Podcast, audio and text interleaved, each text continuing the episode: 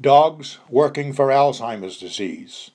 Humans with Alzheimer's disease have similar symptoms as dogs with canine cognitive dysfunction, CCD, a progressive aging of the brain that is observed in 40% of dogs over 12 years of age. Dogs with CCD will have a gradual onset of symptoms that worsen over time.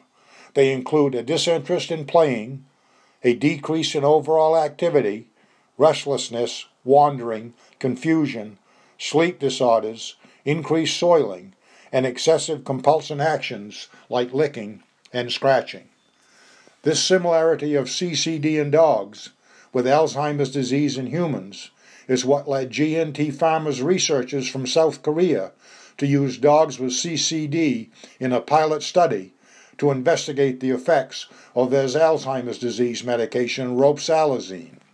This medication has been found to decrease brain inflammation and the buildup of toxic free radicals, the believed root cause of beta amyloid production and Alzheimer's disease in humans. All six dogs used in this study that were suffering from severe CCD were found to return to normal activity and recognize their owners by wagging their tails and cuddling them after six weeks of treatment.